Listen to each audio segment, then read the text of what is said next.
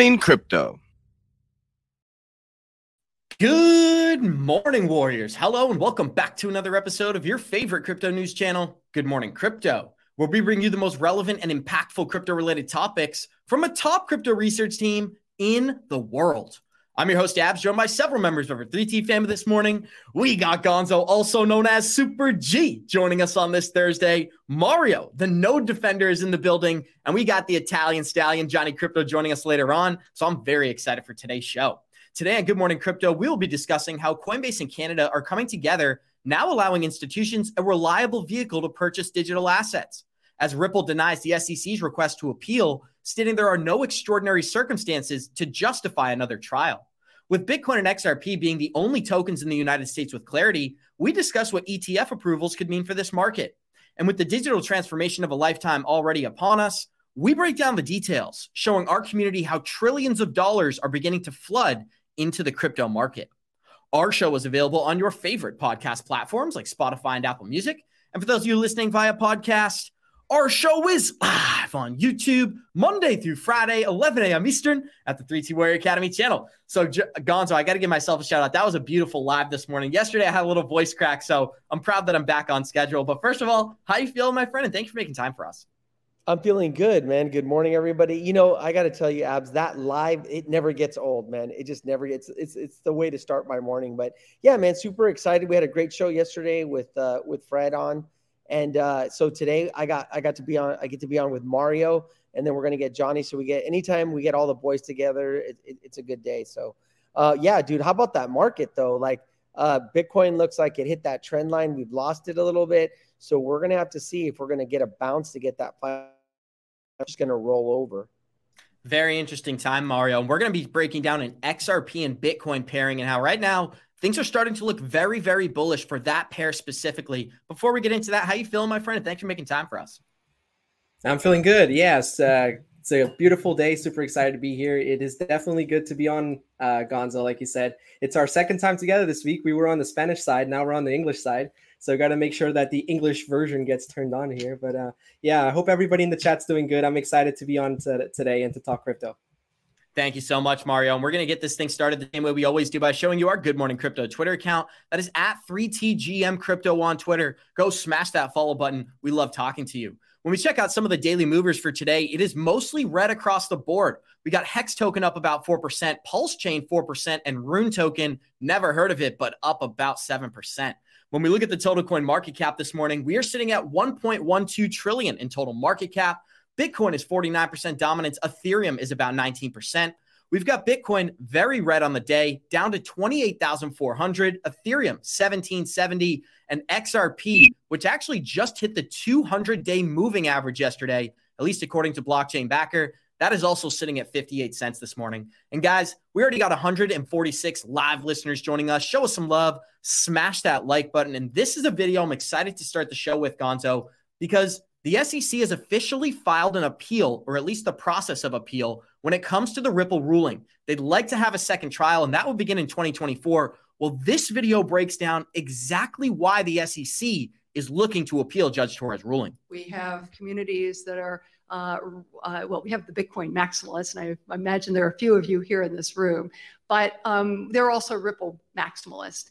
Um, but this is still out there. And to be honest with you, I think as this case goes, I think the S E C is sitting on a number of other cases um, that have the same kind of issue underlying it. And we're probably the potential plaintiffs in the, or, or uh, uh, defendants in those cl- cases um, uh, are have signed statute of limitations waivers. Because guess what, if you count, two thousand seventeen, when a lot of these I C Os happened, it's two thousand eighteen, nineteen, twenty, twenty-one, twenty-two. Whoa, that's five years. Statute of limitations is about to run on a bunch of these. So the question is, you know, how many, how big is their their file of of of of uh, statute of limitation waivers that they have sitting there, all sort of timed off of what's going to happen with this case.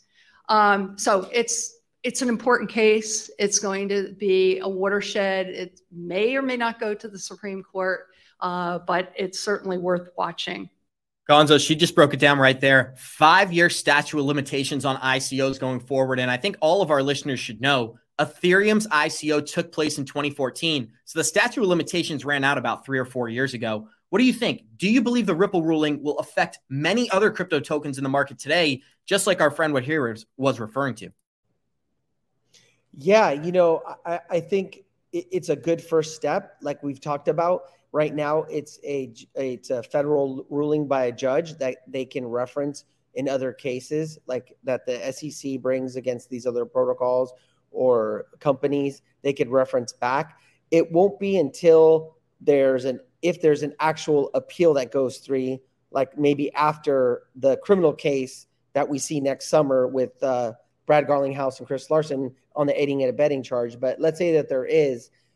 If it does get appealed and then the Second Circuit gets a hold of it and then they rule on it, now it becomes binding, right? It's binding for all the courts under the Second Circuit that now they have to follow that. So we're still kind of a ways away from that. But for now, that that's kind of like that is the guidance that we have. And like we've said numerous times in the tweet that you're showing, uh, regardless of what happens in the appeal, X R P, the underlying asset, is not a security. Right? What they're debating right now is different sales, whether it's the programmatic that we won or that Ripple won, uh, or is it the institutional sales that they lost that ends up getting appealed at some point in the future. Mario, what really catches my attention about the article we're showing now, and I'm going to read this brief response from Brad Garlinghouse yesterday. Guys, we already got one hundred ninety live listeners here. Show us some love. Smash that like button. Let the algorithm pump this out to as many listeners as possible. Brad Garlinghouse said yesterday, the request for appeal, even if granted, doesn't change the fact that X R P is not a security. That's not up for debate in this trial. But the S E C continues to claim that Chris and I acted recklessly in believing that X R P is not a security. That's utter nonsense, out of the words of Brad Garlinghouse. And Mario, this is also a response from Stuart Alderati, the lead lawyer for Ripple, when it came to the battle against the S E C. He said, we opposed the S E C's request for an interlocutory appeal. There is no extraordinary circumstances here that would justify departing from the ruling, requiring all issues as all parties to be resolved before the appeal. Long story short, they are not going to agree with the S E C's request. And this is what we discussed yesterday. If the S E C is going to appeal the ruling, they must receive permission from not only Ripple, but also from Judge Torres. Well, fifty percent of that argument is now out of the table because Ripple's already denying they're going to allow this appeal. What do you think, Mario? What does this all mean to you?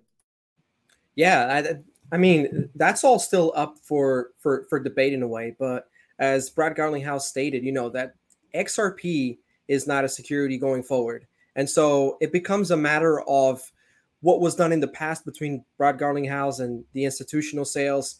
You know, I, I still believe that they're going to come to some sort of um, settlement where they're going to get a slap on the wrist. Ripple's going to have to uh, pay pay for, for a fine. And, and typically this tends to be the cost of doing business. And typically this, this type of event tends to set a company for success because now the company has paid their, their kind of cost of being in business. They get the clarity and they're allowed to move forward. And uh, as far as everything else, of course, this affects the remainder of the crypto space.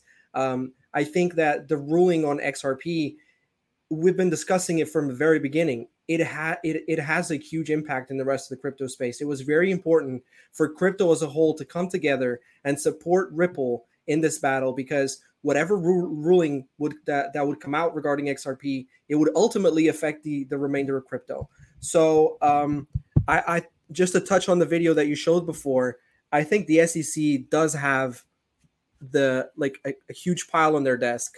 And that's why we saw them go after exchanges as opposed to going after individual projects. I think that that was a, a move on their part. That was a counter move to be like, okay, too many projects to go after. Let's go after the exchanges. But that's kind of backfired because now that the X R P has been deemed not a security, um, you know, they, they don't really have much grounds there, especially on the Coinbase ruling. But uh, we'll see what happens. Nonetheless, I think that Ripple is still, um, you know, on the path for success. And if they pay, uh, if they pay some sort of settlement, then that's just the cost of doing business. And here's another massive update we have for our listeners. As Link two's C E O did a podcast with Uphold C E O to discuss X R P's legal standing especially after this Ripple ruling. And what they're discussing in this video is why the S E C is incentivized to appeal and what this whole process could mean for the rest of the market. This is hugely important because of two things. Number one, it makes it clear that X R P, as a matter of U S law today, is not a security. There are only two digital assets now that you can be absolutely confident, as a matter of U S law today, are not securities: Bitcoin and X R P. The second thing that's important in that judgment is the programmatic ruling. And if you take the logic from the programmatic ruling, it basically means that any digital asset, or at least it's very hard to see how any digital asset traded in the secondary market is a security, unless there are, you know, facts and circumstances and documentary evidence that show there's an investment contract. But Gonzo, we are going to re- play the remainder of this, but let's stop for some comments there. Every single secondary sale of other digital assets could not be considered a security because of the Ripple ruling. And that right there is incentive enough for the S E C to go back to court. So do you believe that will stand? Do you believe all secondary sales on exchanges for other tokens, whether it's Cardano, Algorand, Matic, whatever you decide, are those considered unregistered securities, or are they going to be what the Judge Torres ruling decided, which is that they're no longer securities because they do not qualify for the Howey test? Yeah, when you look at the breakdown, and I'm not an attorney, but like from all the research that we've done, you know, she made her ruling and there were times where she didn't even apply all three prongs of the Howey test. She only applied one. And if it didn't match the one, she moved on, right? So even if they like appeal it and it goes back to the judge, because it has to go back to the judge for review, she could still apply the other prongs of the Howey test and still find in the same manner that she did. So I think that you would see the same thing if it goes to the Second Circuit. So yeah, I do think it's going to st- Gonzo, we are getting a Wi-Fi issue here. It appears that your audio keeps cutting in and out. It might be easier for you, Gonzo, if you remove the green screen there. I'm not sure if you can hear me now. If you can, remove your green screen. We'll probably get better bandwidth. But Mario, I'm going to defer to you, and then we'll continue with the show. Exactly what Gonzo was just breaking down. I'm losing my train of thought, but please continue. Yeah, I was actually in the process of sending a text, so I was. I apologize, but um, if you could, you know, link to link to um, well, Uphold has been an advocate for the X R P community f- since the beginning. They were the only ones to not uh, delist X R P when it happened. So I think that what he was saying there was spot on. You know, Bitcoin and X R P are the only ones that are classified not securities by the S E C. And again, that's in America, and America continues to have this this huge impact in the remainder of the world. Um, so. It'll be interesting to see what happens there. I don't know if Gonzo wants to finish his thought. I think he might be back. Yeah. So you guys can hear me okay? Okay. Yeah. So I, I do think, uh, like I was saying, you know, it, she only applied one, one, one of the prongs of the Howey. So there are still like other two prongs, and and the, and it's always that second prong with um, that has to do with enterprise um, and sales um, that that the S E C has infamously like kind of skipped over, right? They always try to hang their hat on the first and third prong. So I, I think absolutely, my, my opinion is that if it goes to the Second Circuit, you know, and you apply all three prongs, that it fails, right? And that they're just gonna, they're just gonna, um, they're just gonna confirm what Judge Torres has already found. With that being said, guys, here's the remainder of that video. But the two things that come out of that case are: X R P is not a security, and digital assets sold on the secondary market are not as securities. And I thought Judge Torres did something very clever in her judgment, which was she didn't give any judge-made law. She didn't accept any new concepts. Instead, she applied existing jurisprudence on the Howey test to the facts and circumstances of the Ripple case. That, I've spoken to numerous lawyers, and they all agree that makes her decision much harder for the S E C to appeal. I've I've heard similarly and uh, share that view. And, and and therefore, as a result of that, it's quite obvious that not only are you going to not delist X R P, you will probably see a significant rise in the holdings and in the trading volume of X R P on your platform in the months to come. We were a little concerned before the judgment came, you know, because obviously, even though the judgment is fantastic news, it means that we now have a bunch of new competition in the United States because the other platforms have relisted X R P. And we were obviously concerned about what kind of outflows we were going to see. The extraordinary thing is that since the judgment, we've seen really significant inflows, net inflows.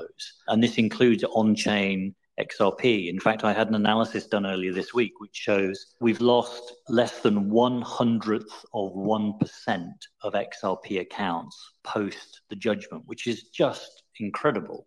One hundredth of one percent. So ninety-nine point nine nine percent of our X R P accounts have stayed with us, even though Coinbase and others have now relisted it. I think that shows people recognize, you know, we, we stood by the X R P community for two years and that loyalty is now being repaid. So we find that X R P holders are very interested in finance and utility use case tokens. And this year we've added a whole bunch. Pretty exciting here. He goes on to talk about the products that they're offering at LinkTube. But guys, we got two hundred forty-two live listeners here. Show us some love. Smash that like button. Johnny Crypto, thank you for being here, my friend. First of all, how you feeling? Thanks for making time for us. Uh, another busy morning, Abs, but, you know, we just keep the ball moving forward every single day. That's all we can do as we uh, we live and breathe the air. So, uh, sorry I'm late, but I'm happy to be here. I love you guys, and good morning to all the Warrior Maniacs out there. Too bad I missed that. I missed what you were playing there, so I don't know what the Uphold C E O said, but uh, I am curious of, uh, so I'll just listen to what you guys say. I'll give you a quick rundown here, Johnny. We got an official response out of Ripple yesterday, not only from Brad Garlinghouse and Stuart Alderati, but from the courts themselves. What they said is that they do not agree with the S E C's request for an interlocutory appeal because there's no extraordinary circumstances here that would justify departing from the original ruling. Obviously, after our conversation yesterday with Fred, we learned one thing very important. Judge Torres and Ripple both have to be incentivized to go to trial for this next round. And with fifty percent of that conversation now stepping back, I'd like to hear what it means to you before we continue. Yeah, I mean, it's certainly going to be a, a bit of a bit of a challenge, I think, for them to get there. And so we'll have to wait and see if they do. I've always felt like the interlocutory lockery thing, if you remember, when we had Jeremy Hogan on the show, he said it's kind of unusual.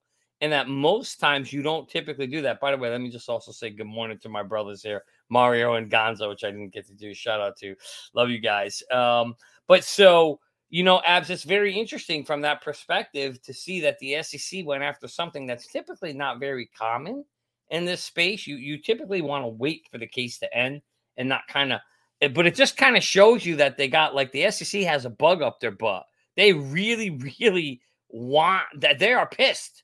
They are pissed off about this ruling that they're even attempting this approach. The, the, the thing that kind of stinks about it is if they go for this approach and they lose, as we learned yesterday from Rispoli, Attorney Rispoli, they could also reappeal again. And so that's what I think is going to happen. Like, I think if they don't get this approved, let's say the judge throws it out, or, or then don't forget the appeals court has to approve it. If it doesn't, I know everybody's going to, you know, throw their hands in joy like, hey, this is great, but I, I don't think it's over. I don't think this will be the end. The S E C is going to come again at them at the end of the case and, and go for another appeal. So we'll have to see how this whole thing pays out. I really think the S E C is just going to continue to be like an annoying monkey on their back, the baby monkey, and it's just not going to come off until it's finally, finally over, until some appeals court says, no, we're not giving you interlocutory, and at the end of the case, we're not giving you an appeal. That's when it's finally going to be over, and I think that's going to be two years from now. Yeah, they, definitely, like, if they lose the interlocutory, you know they're going to come back after the court case next year and come in to do their appeal because that, that's the right. They're already showing us what they're going to do. What I was going to comment on, Abs, is like your previous question about, you know, when it goes to the Second Circuit. Uh, and the, what I remembered was it's the common enterprise part of the Howey test that the S E C conveniently likes to kind of skip over. And, and the way to break that down is when you get into a common enterprise, like, let's say it's X R P, oranges, beavers, whatever we talk about, we all are in a common enterprise. So what that means is we all put our money together and then we all, there, we all either make money or we all lose money together, right? That's the common enterprise part of the Howey test. With X R P, depending on what you do with your X R P, we don't all make money and we, we don't all lose money, right? If you would took your X R P and you put it on a platform like Celsius, you lost your X R P. Right? If I took my X R P and just held on to it, I still have it. right? And they can still gain their appreciation. So depending on what you do with your X R P depends on whether you're going to gain or lose money. And so that is a hard hurdle to get over when it comes to the common enterprise um, prong of the Howey test. But in the ruling, Judge Torres, there was times she didn't even apply that. Like she just, they couldn't even get past the first prong, and then she would move on, like we said. So with the gold E T F application doing this for the price chart, check this out. Back in two thousand four, the price of gold was trading at three hundred thirty-six dollars. When the United States offered the first gold E T F application, this price chart speaks for itself. Over the next two decades, we saw gold go all the way up to eighteen hundred dollars in value. And I think we can apply the same concept to what we're seeing with Bitcoin today. Bitcoin is receiving a mass adoption narrative like we've never seen before from mainstream media. They're talking about E T Fs. They're discussing how BlackRock is excited. Well, what we're really waiting for is that one percent allocation from four oh one k's to launch this market into the next phase of adoption, Johnny. And I think that's what we're on the precipice of. So real quick update on the Bitcoin price chart here. It said this price, cor- price this Bitcoin correlation has always happened in August slash September pre-halving year. It depends... It happens due to a uh, seasonal correction in the S P X in a pre-election year. So what are we seeing, guys? We are about to enter a short phase of a bear market, at least according to the previous Bitcoin price chart. We've topped out here at about thirty thousand, and we could see ourselves dip about another forty percent. We could be testing sixteen, seventeen thousand over the next couple of months. But as you can see, that is not a reason to be afraid. That is not a reason to fall for fear, uncertainty, and doubt here. As every single time we, re- we receive one of these uh, pullbacks in the market, the next twelve to twenty-four months are historic for Bitcoin. And as you can see, the price chart speaks for itself, doubling, tripling, even quadrupling after these major pullbacks. And this is a video that I think all of our listeners should be aware of. This is a twenty eighteen C N B C segment from Crypto Ran, who I'm sure many of you are familiar with, discussing how Bitcoin, well, he's not sure if he would hold it for the long term. Bitcoin, hodl or fodl? I like Bitcoin a lot, but I'm going to FODL. Really? I'm going to FODL. Wow. And I'll tell you why. I'll justify that. I think Bitcoin at eighty-two hundred, I think the price is low. I think it's going to continue to go up, and I think it's going to continue to go up slowly and in a stable way. But there are more exciting cryptocurrencies out there. And if you're going to ask me whether I'm going to put my money into Bitcoin or something more exciting, I'm going to go with something more exciting. So is part of that because there are Bitcoin futures now, because institutional money that is going into cryptocurrencies is going into Bitcoin, and that dampens volatility? A little bit of that, uh-huh. But a lot of the money is going from Bitcoin and even Ethereum and the more established coins into this I C O frenzy. There's this frenzy happening which is not on the markets, which is happening on the on the outside of the markets, where hundreds of millions of dollars are going into I C Os. Where's that money coming from? It's not coming from fiat. It's people cashing in their Bitcoin right. and their Ethereum. And when they cash in, the market's going to go down. That said, I do think the institutions are going to come in towards the end of this year, and that's going to they're going to come into Bitcoin and Ethereum first, right? And then the market is going to go up. So, I- so now that X R P and Bitcoin are the only two tokens with clarity in the United States, Johnny, let's apply this same discussion to Bitcoin and X R P instead of Bitcoin and Ethereum here. He was discussing how he thinks better assets will emerge as this market continues to evolve, moving away from tokens like Bitcoin and into products like Ethereum, X R P, and Solana. Now, obviously, he didn't mention those other three because this is from twenty eighteen, but do you agree with him? There's going to be a natural migration from the store of value that is Bitcoin into better products like we talk about every day. Okay, so I would just take the word better and throw that out. And what I would say is what he's describing is a different type of investment thesis, okay? So he's talking about speculation plays. He's saying, hey, I'd rather go and roll the dice and gamble on all these I C Os and these pumps and dumps that can gain you one hundred x, one thousand x, ten thousand x, right? He's happy playing that game. That's what he just said. Because if you listen to what he said, that at the time, the price of Bitcoin was eight thousand two hundred dollars in twenty eighteen. Now, we know we have the historic benefit of knowing that it went up to seventy thousand. And so that's an eight x return. If you ask me, I'd be happier to pig and shit to take an eight x return. Okay. I, I'd say it's a pretty good return. I'm happy with eight x, but he doesn't want eight x. You heard him. He's like, no, no, no. I want to go play in the I C Os. I want to be playing in the ten thousand. And that's fine. People like playing the mean, mean pump and dumps and Pepe's and safe moon. I frankly don't have any real desire for the, you know, the Shibas and the Doge. Like, do I play a couple? I'll get a little bit. I don't want to be chasing those. I'm more of the investor where I'm looking for use case, utility, kind of hodl, set it, forget it, wait, and I'm waiting. That's, you know, patience, that kind of play. But so is he wrong? No. I mean, there's always going to be those kind of plays. The question is, what kind of investor are you? What do you want to do? You know, do you want to live through those heart attack pump and dump moments? If you do, great, go for it. That's not me, Abs. I like my bags. I like real world style plays, and I'm going to play into that space. And some of mine are going to get me eight, ten, and maybe even twenty X. I mean, shit, Mana got me, Mana and Gala got me huge, way over ten, right? So they can, it can happen. But but that's what he's describing. And yes, I think that will continue to happen in the next run too. Gonzo, I know you had some interesting comments on this article as well, but this is what stuck out to me. The pessimism around an eight thousand dollars Bitcoin reminds me of a fifteen thousand dollars Bitcoin from November of last year when everybody said we were going to eight K. Everyone said we're going to twelve K. These are similar conversations from five years ago, so we can use this to our advantage. What really stuck out to you? Uh, first of all, what a great find. That, that's my guy Rand from Crypto Banter. I mean, he's come a long way. Like, you see the Crypto Banter, like the family with Sheldon and Sniper and everybody. And and I'm sure he has different thoughts about Bitcoin. But but uh, Johnny's spot on. What he's talking about is basically venture capital. You have to remember, that was the I C O craze. They got into like projects like Solana at the beginning. They got into Terra Luna. I know that Rand lost a lot of money when Terra Luna collapsed, but they made a shit ton of money at the beginning. So they got into these I C Os, kind of venture capital plays, and they made a shit ton of money. Um, I think Johnny's spot on. Like, we're we're the kind of investor I think that that we are is, you know, we're not looking to get rich quick, right? We're we're looking to like slow and steady, find good product projects, get in at the right times. Like right now, like what you're talking about with the cycles, we're going to get one more correction, right? Um, going into September, October, even August, right? Like, we're at a major trend line and support. If we don't bounce now, then we're going to roll over and we're coming down to test support. First major support's like at twenty-five K. The next one's around nineteen. But that's going to that's going to do a drawdown on the altcoins. And for me, I think it's like the last time that we're going to get these really, really good entries for the next few months as we hit the Bitcoin halving and we grind upwards. So yeah, it's just a different style of, of investing. But, you know, it hasn't changed. Like, you see these liquidity plays where money goes into Bitcoin, then it goes into Ethereum, and then it goes into the large caps and then the small caps, right?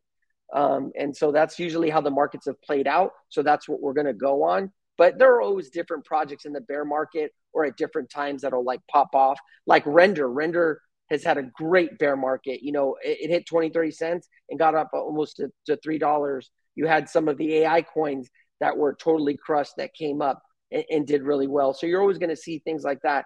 But for the most part, you know, the markets follow that trend. This is a great video right here. As this is a Ripple employee discussing just how early we are in the adoption phase.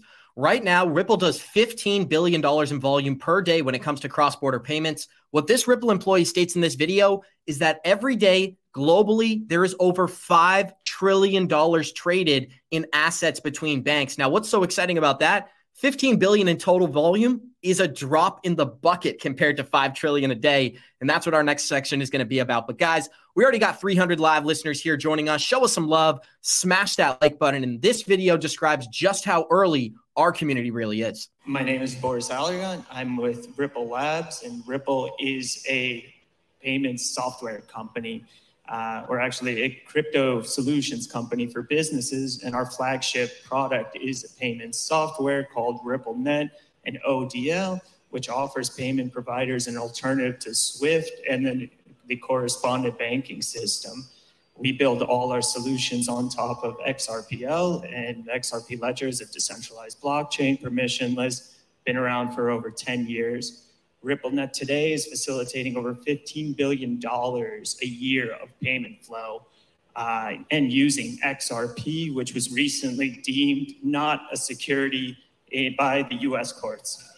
So we're going to pause it here and play the remainder of this thing, guys. But what did he say that's so important here, Gonzo? Number one, they do fifteen billion dollars a day in cross-border payments. But number two is that they use the X R P L and X R P to facilitate the majority of those transactions. Yesterday, they published an article discussing how O D L in their system, it uses X R P as a neutral bridge asset. So there's a lot of speculation about how much they're actually using X R P. We're getting a lot of answers in these videos here. I'm going to kick it to you. And then Mario, what are you thinking about just a drop in the bucket when it really comes to total volume? Yeah, when you, when you look at the amount of money that can be moved, uh, that is not a lot, you know, especially now with the resolution of the lawsuit. And we're waiting to see which bank in the U S is going to come forward to say that they're using the technology, right? That's all what we've been waiting for. But they're going to continue to build regardless of what happens in the U S. Brad Garlinghouse has said this before. They acted as if they lost the lawsuit and they continue to build. And if you look at how um, where they've spread out to, where they've started to, like in the Asian markets and the Asian countries, then they were over in Africa and now the Middle East, they're just going to keep expanding and growing. And then like the U S is just another piece of it. Um, but, you know, it, it's exciting. It's why we're, we're um, you know, all invested in X R P. And and the, and the hope is, the speculation is, is that eventually as the use case um, expands and they start actually using it, that eventually it relates to um, to price action, right? And then, you know, number go up. I also just want to make a correction. I did say fifteen billion a day. I meant fifteen billion a year is what Ripple's doing. And the total volume is five trillion a day. Even small, that's even more bullish for our listeners out there. But Mario, I'm going to kick it straight to you after this video here. We're going to replay the remainder of this clip of a Ripple employee discussing how right now, fifteen billion is just a drop in the bucket when it comes to total volume. Uh, a good example of, of a product is one that actually gets these institutions in there, right? That, you know, retail crypto is what? one trillion, two trillion right now in market cap. The global financial world, F X trades five trillion dollars a day, right? Just to put that into perspective. So we are so early and it's so small uh, that we really need to, to, to bring crypto and blockchain to the next level. Let me just repeat those statistics for our listeners, Johnny. How amazing is this? Every day there is five trillion dollars in value traded. But the total market cap for crypto overall is only one trillion dollars. And over fifty percent of that, like we say every day, is sitting in Bitcoin. So you give me your thoughts. We'll kick it to Mario. It just shows you, dude, there's a shit ton of upside potential in the crypto market space. That's why we're all so excited. And that's why I don't personally go and chase after those I C Os and go worry. Because I just know I'd rather be in something steady. Slow and steady wins the race in the long run.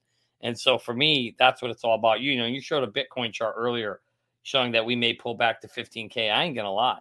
I'm I'm hoping, you know, and people may not like that, but I want to see it come back to fifteen K. I'm not worried about it. fifteen K is going to be a fantastic opportunity where we do the double tap to bottom in and, and really pack your bags in, in, in Bitcoin and anything else you want at that point before they launch this son of a bitch. We see fifteen K again. While most people be fighting, I'm telling you, that's going to be a fantastic, fantastic time, in my opinion, to be buying. I'm going to be, yeah, I hope we see it again. I don't know if we will. It'll just be a final chance to to reload your bags before we probably get on the rocket ship, in my opinion. Mario, I think what's so critical about that Ripple employee statements is not only that they use X R P to facilitate cross-border payments, but that right now they're in the beta testing, they're in the trial phase, but there will be a day when X R P and cryptocurrencies around the world are the main form of transferring liquidity. And as we can tell for all of our three hundred three listeners out there, you have a massive advantage. They're going to put this out into the public at some point. And right now we are clearly sitting before that date. I just want to hear your thoughts and we'll continue, Mario. Yeah, I mean, those statistics really put into perspective how early we, early we, early we are. And uh, we keep talking about, like, it, it feels like we're late because, I mean, for anybody that's been in crypto for for more than a year and you're so involved every single day, you know, whether you're listening to Good Morning Crypto and all the other shows out there and, you know, watching the news, it feels like a lifetime. And getting into crypto in twenty seventeen, like I did, um, so much has happened and yet so much is yet to still happen. And when we look at statistics like that, and we know that five trillion dollars in foreign exchange traded on a daily basis, crypto is just shy above one trillion dollars. That really puts a, a huge perspective. And as we start to see all this regulation talks, things could be gearing up for, for an explosive run. Now, obviously, we have macroeconomic uncertainties. And with those macroeconomic uncertainties, we're gonna we're gonna see volatility in, in the markets, not just uh, crypto, other markets too. Crypto is gonna follow along, and so any kind of price dip that we get, honestly, even just buying in on a D C A basis, on a weekly basis at these prices, if we really see crypto and some of these projects for what they are and what they're trying to accomplish, prices are gonna go up from here at some point. They're going to be up from here at uh, at some point. So I think it, it's really bullish for the space. And I also wanted to add uh, what was being said before as far as putting your money into the more exciting projects. Again, I think it's important to diversify, although it's way more exciting to be putting money into X R P right now because X R P just got this huge positive news. Um, we're seeing Blockchain Backer actually allocate, uh, sell out of his Bitcoin and allocate it more towards X R P, although I'm sure he's got a very valid um, chart analysis reason to do that. I still am more a proponent of diversification. Yes, less gains on X R P uh, on Bitcoin. I'm sorry, but you're you you have you have that uh, that stability of of price uh, going forward. So just wanted to add that in there too. Thank you, you know, Mario. We got three hundred one live listeners here. Show us some love. Smash that like button, Johnny. I know you had an additional comment, so floor is yours.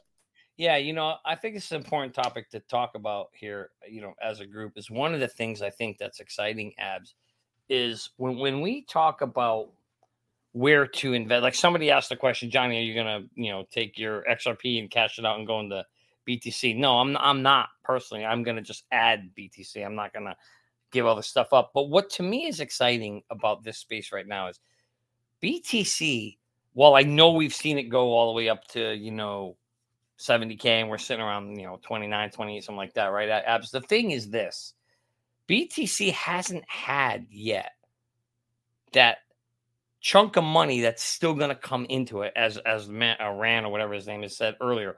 He said institutional money is going to come into it. Well, it is, but that's not going to happen until we get the B T C E T F. So, Abs, there's this huge event that's still coming, and that's why I'm excited for B T C because I don't know where it's going to take it. You know, I've heard predictions anywhere from, yeah, there you go. So this is your gold chart, right?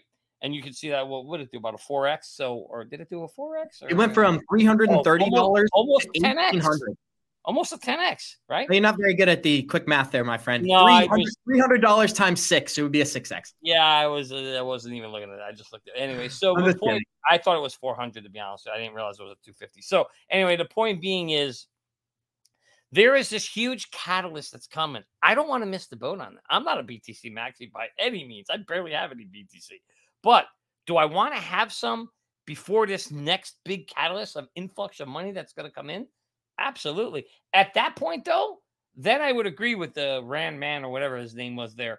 I would agree with him later that once that money comes in, then in my opinion, that's when Bitcoin will be more, uh, what's the word? Um Oh, man, saturated. You know, now there's not going to be, once all that money floods in, the institutional money and the four oh one k money and all that, after a few years of it running, it's going to get saturated. And there isn't going to be, a, you know, I don't think a huge, you know, five, six, eight, ten X left to go from there. But do I think there still is today? Yeah, I still think we can see this, you know, somewhere in the, in the six figure area. And so I think there's a lot of upside.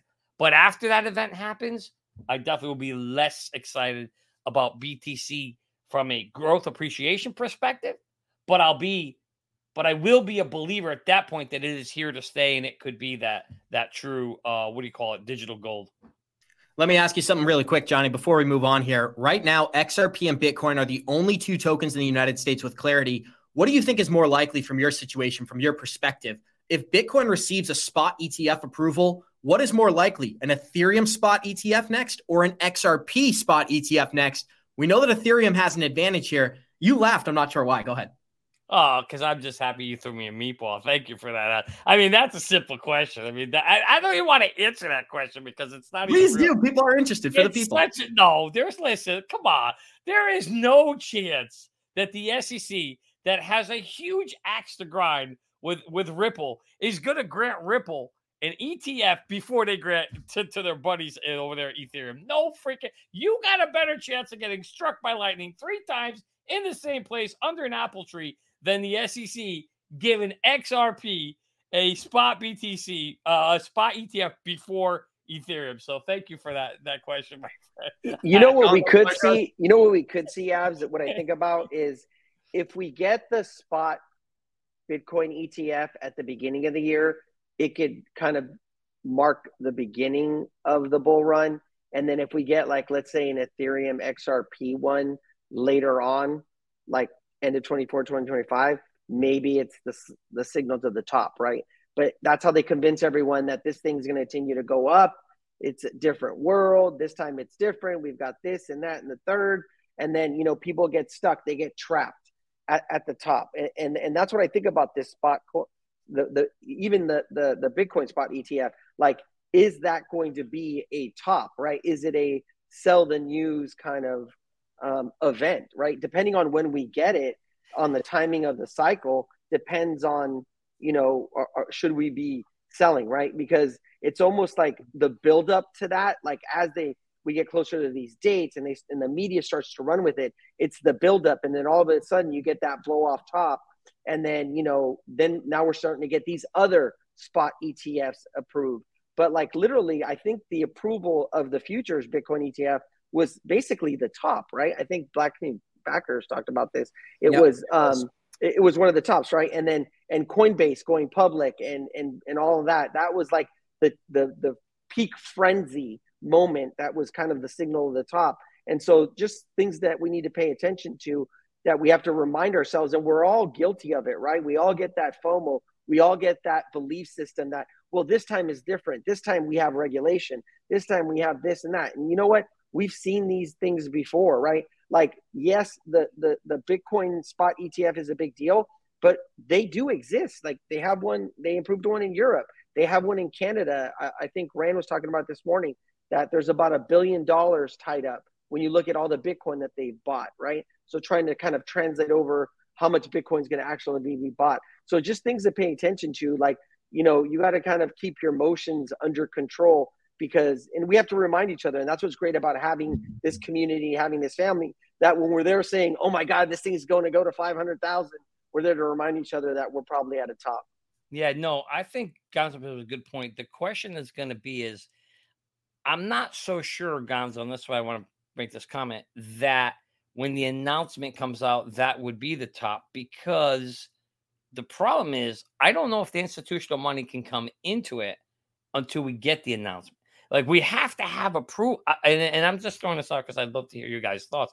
But the way I'm thinking about it, and maybe I'm thinking about it wrong, is the money can't come into this spot E T F until the S E C approves it. That means the news will come then.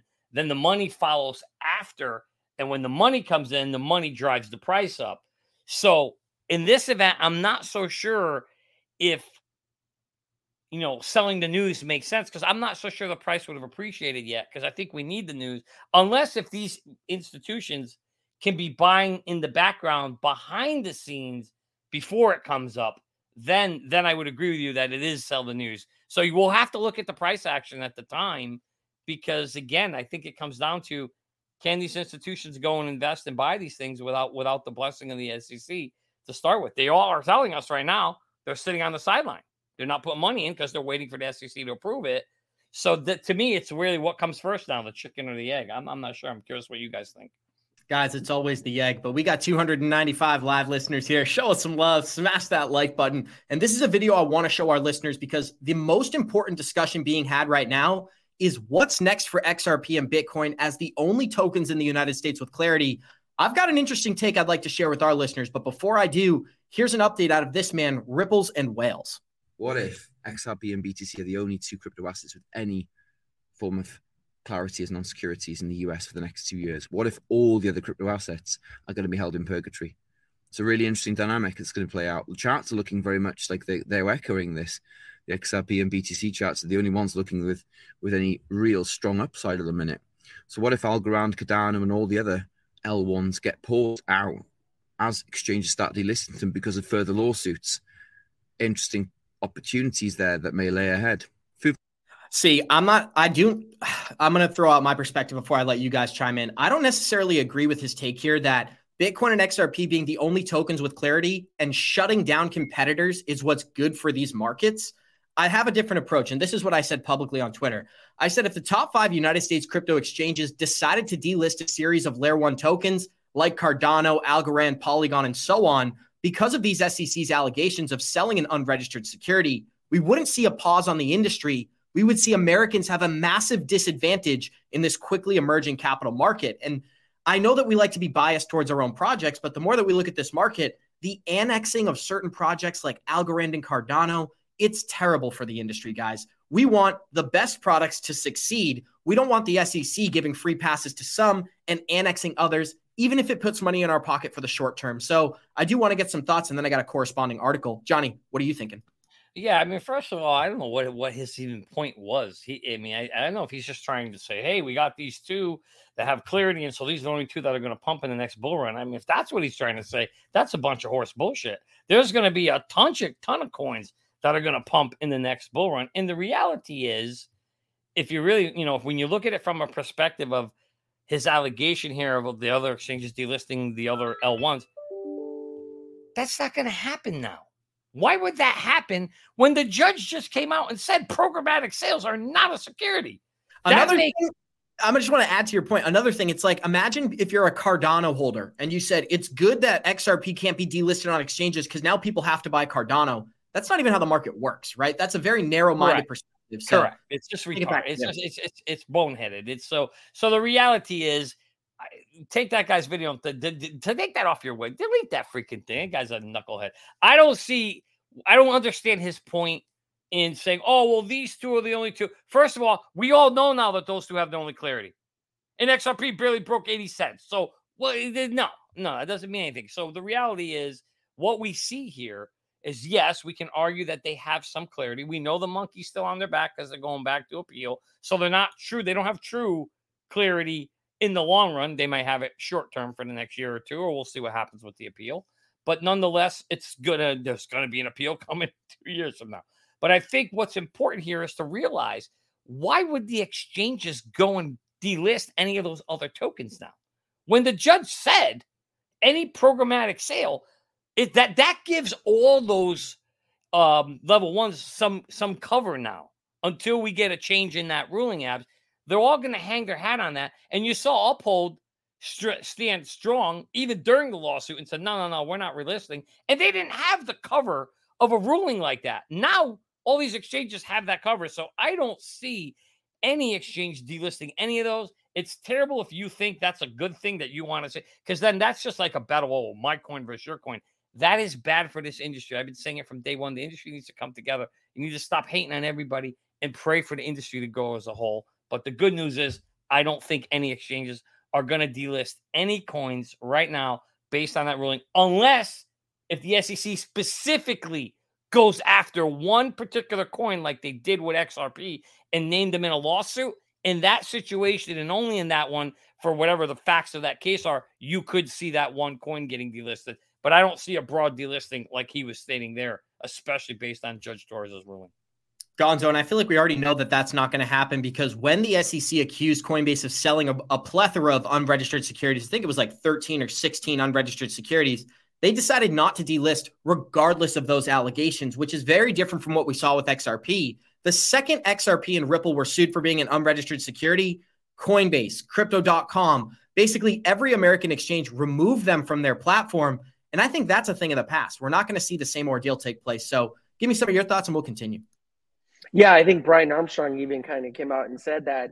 And, you know, I, I know people were upset with them because they delisted X R P, but he said, hey, look, we tried to play ball with the S E C. We delisted X R P. We did it their way. And at the end of the day, they slapped us with the lawsuit. So they were absolutely not going to do that again. Um, I, I do think that, and, but I don't think that this is what this guy was talking about. But on a different note, I do think that we do need to get rid of some of the junk, right? And, and, and we're going to get that naturally. Like a, as Bitcoin retraces and comes down, and some of these altcoins pull back, some of these projects need to go to zero, right? We have like twenty-two thousand cryptocurrencies. We don't need them all. And if a lot of those can go away, I'm talking about like the bottom junk, then some of that money can get funneled into the actual real projects, right? We're talking about, you know, our X R Ps, X L Ms, Cardanos, whatever you believe in, but they're the actual top projects that have a real world solve that are actually doing. So we do need to get rid of some of that extra junk. I think that's going to happen naturally with the, the pull down in the markets, or when we get regulation, when you get specific definitions, then some of these projects will get like regulated out of existence. I, I do want to add as well that in order for that to happen, we do need, as much as decentralization is great, and I'm all for it, we do need these decentralized platforms to start implementing some kind of structure to prevent these projects or prevent these bad actors from coming into play. Because if we're going to wait on the sidelines for regulation and for the S E C to do something about it, I believe they're only really going to be able to do something about it if if the project or technology becomes more centralized. So we do need these decentralized networks to um, get creative and develop some kind of way in which these these bad actors cannot come into the into the ecosystem. And then also investors. Investors need to do their part and stop chasing every meme coin that comes out and and and says that, you know, this is going to be the next Doge and Pepe and whatever. And for as long as investors keep feeding the system, other bad actors are going to want to take a, a part of it. And so I think it's going to be, it's part of the growth. It, it's going to get there. I agree with Gonzo. It's going to get there over time. Uh, but I think that every time we get these big dips, we're start, we're certainly going to see these projects that have like no activity because they have no fundamentals. They're just going to obviously go out of business and, and disappear.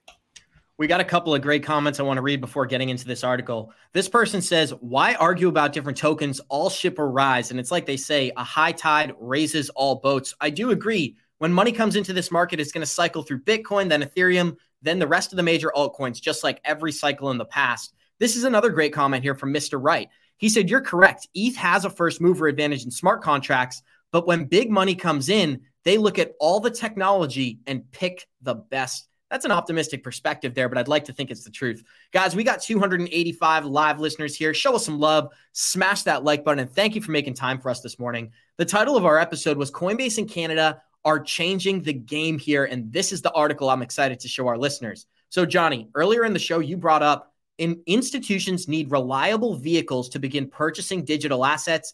That's what Coinbase is doing right here. Coinbase finally wins an approval to list crypto futures in the United States. The approval makes Coinbase the first crypto platform to offer regulated and leveraged crypto futures alongside traditional spot trading. Now, just because we're short on time, I think you get the gist of the article. You sent it to me. I'd like to go off on a little bit of a tangent here. What are you thinking about Coinbase winning this approval from the C F T C while going to court with the S E C? I'd like to get broadly your thoughts, and then we'll kick it to Gonzo. It just shows you that Coinbase is moving in position to be the number one leading institution here for crypto, setting them up so that they can be that that one um, custody, if you will, currency or trading platform that's going to be there for, for the approval of the spot coin B T C E T F, right? As you know, we need to have that reliance on them. And, and you've already seen them talk about how Coinbase has been pointed out as the one to do it. This just puts them in pole position to do that. There's no doubt in my mind that the Coinbase is here to stay, and it's going to be, you know, I think we talk about what will be like the Amazons and the Microsofts and the and the, the Red Hats of the world that come out of this this run. And I think two of the biggest companies that are going to come out of the, of a big big winning position is going to be Coinbase and Ripple. I truly believe it with my heart, Abs. And you can just see they are being positioned. They are in pole position. There's nobody else here. They are going to be in the lead to be able to drive this, this crypto industry forward. And, and as it grows, they stand to make a shit ton of money. Gonzo, here's a quick yeah. uh, clip, and I'm kicking it straight back to you. Yeah, our mission at Coinbase is to increase economic freedom and update the financial system, and that includes uh, Canada. And I think one of the, you know, to your question earlier about what Canada can do in, in the developer ecosystem is that this is a global economy, a global um you know, opportunity that we're working for. And so there's a lot of a lot of opportunities for Canadian companies here to grow and build a sustainable business that can help billions of people access the digital economy. And, um, and we're, exci- we're excited to help Canadian companies do that. We have institutional clients. Yeah. Canada's huge on that, right? Whether it's the pension but funds. But they won't touch it right now. Uh, not necessarily. We had a, plat- uh, we had a uh, partnership with BlackRock last year, okay. which really um, opened that up. We have a strategic relationship with three I Q over here. Yeah. We're seeing a lot of interest. So that's institutional clients. Um, we're going to be meeting with them over the next few days. There's a lot of um, en- uh, a lot of great engagement there. The third one is the developer ecosystem. Um, at Futurist, we're going to be meeting up with a lot of uh, developers. We've already made uh, close to ten investments in Canada, companies like Dapper Labs. Mm-hmm. Um, so that's another area where through Base, which is our new layer two that we recently announced, there's just so many uh, good things happening on the developer space. Yeah, our- And that's really what we're talking about, Gonzo. We've got the technology in place. We've got the institutional partnerships. Now they're going out and hiring even more developers. Give me some thoughts. We'll kick it to Mario. Yeah, they're definitely disrupting their own business model, right? They're, and I think, you know, Johnny's spot on when these guys are going to end up becoming the Amazons of the exchanges. And I know people feel a certain kind of way, but they're just, look at what they're doing, they're, what, what licensing they're getting. But a lot of people, you know, we haven't talked that much about it. That Base layer two is a game changer. You you see all these projects that are now being built onto Base. You have projects that are being moved over. All this money is being moved over to the Base layer two.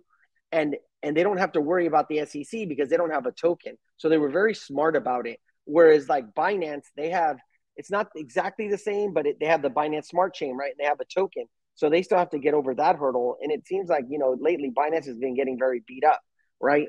Worldwide. And so Coinbase just keeps making these moves uh, and, and kind of just changing the way that they do their business model. Whether, just think about like with that whole Base layer two, all of the infrastructure that Coinbase comes with comes to those developers. So why wouldn't you want to go build on the Base, right? You have the on and off ramps. You have all that liquidity. You have all of those tools that come in that they sell people on. And it's working. So yeah, I, I think they're here to stay, and they're going to end up becoming one of the biggest exchanges in the world. Another massive headline, Johnny. We only got a couple of minutes here, but President Trump officially holds two point eight million dollars worth of Ethereum. All of this was made during his N F T sales, and he was quickly liquidating it, which we found out yesterday. I did just want to get thirty seconds of comments, and then we'll close it out with a different video. Uh, I mean, I guess in, in terms of Trump, President Trump or the, uh, the yeah, I mean, you know, he did it. Listen, he, he did the, the Trump, he did the N F T. And so, and I, I believe it was an Ethereum based N F T. So no surprise there that he's got the, or was it not, uh, was it not Ethereum? It, it, it was on Polygon, but I'm sure he's just converting the, you know, you can yeah. convert the Matic right over to Ethereum. Over to, that's right. It was yeah. Polygon. So, you know, at the end of the day, I don't, I don't hold a lot of weight into this at all. I mean, he was just in the space. He capitalized on it. I wouldn't put a lot of weight into saying, I wouldn't go as far as saying Trump is a crypto supporter, enthusiast, or or hodler at this point in time. Um, but I do want to say one thing that I think is is important. Um, you know, what we're glad in this show is, and thank you, Mister Wright, for your comment. You know, it is so cool here. You said he didn't think you could appeal a court case. And I'm glad that you learned those kinds of things from this show. If you're watching this show and you're learning something from it, then that's awesome, guys. So appreciate you sharing that kind of feedback with us, because we're here to do this show to help you guys learn. And here's a little feedback that you will all be excited to hear about. The Arab Monetary Fund mentioned X R P as an example to settle money from A to B. Now, what's so exciting about this list right here is they only used a couple of examples, and all of them were non-C B D C efforts at payment modernization. We've got RippleNet right here, but look just above them, SWIFT G P I is also in the mix. I know we only got about a minute left here, but this is some pretty exciting stuff. What's it mean to you, Mario? Yeah, I think, you know, another another example of, of these technologies and what they're really uh, able to do for for the future of many sectors, not just the financial sector. But, you know, I'll continue to say, uh, if we're going to see this huge adoption and for Ripple to really be the solution or the main solution, replacement to SWIFT, all this stuff that we uh, we as researchers keep coming across, I still believe that they need to be let in. That door needs to be open, and they need to be let in so that they can be the facilitators of, of this going forward, or and to replace the SWIFT system. But, you know, looking at stuff like this is just, uh, it, it's bullish. It's confirmation that they're being looked at as a potential uh, system. And this is another thing, Gonzo. I just want to get a comment from you on this. Yesterday, China ordered funds slash banks to not sell stocks. And Digital Asset Investor put out a great thread, and I know we're short on time, so I can't read it. This is Vitalik Buterin requesting developers to stop all trading and hacker liquidations. But in order to do so, they have to stop everything on the entire Ethereum blockchain for a short period of time. If that doesn't show how centralized Ethereum is, I don't know what does. Now, I'm not being confrontational here. I just thought this information was pretty relevant. Do you have any quick comments? Um, no, I, I didn't really, I don't really know any much about the story, dude. I, I, the last thing I saw with Vitalik is that story that Johnny posted where I was asking, was that new or what? Because I remember the Bankless interview was like seven months ago. And so I was asking, like, did he say something new? Because nope. I know it was dumb when he when it, when it came out, it was stupid. But since that's his interview, we had the resolution of the X R P case, and we had the Bill Hinman emails that were all released. So, uh, but yeah, I didn't see that story. We'll go over it tomorrow, Gonzo, but we got two hundred sixty-six live listeners here. Show us some love. Smash that like button. We're going to close this thing out by saying thank you to each one of our special guests. Thank you to Mario. Thank you to Johnny. And thank you to Super G himself. We'll see you guys in, in twenty-three hours. I almost said seventy-two. We'll close this thing out the same way we always do. Warriors, rise. Get your shit together, baby. Thank you for joining us. Let's go. Let's go.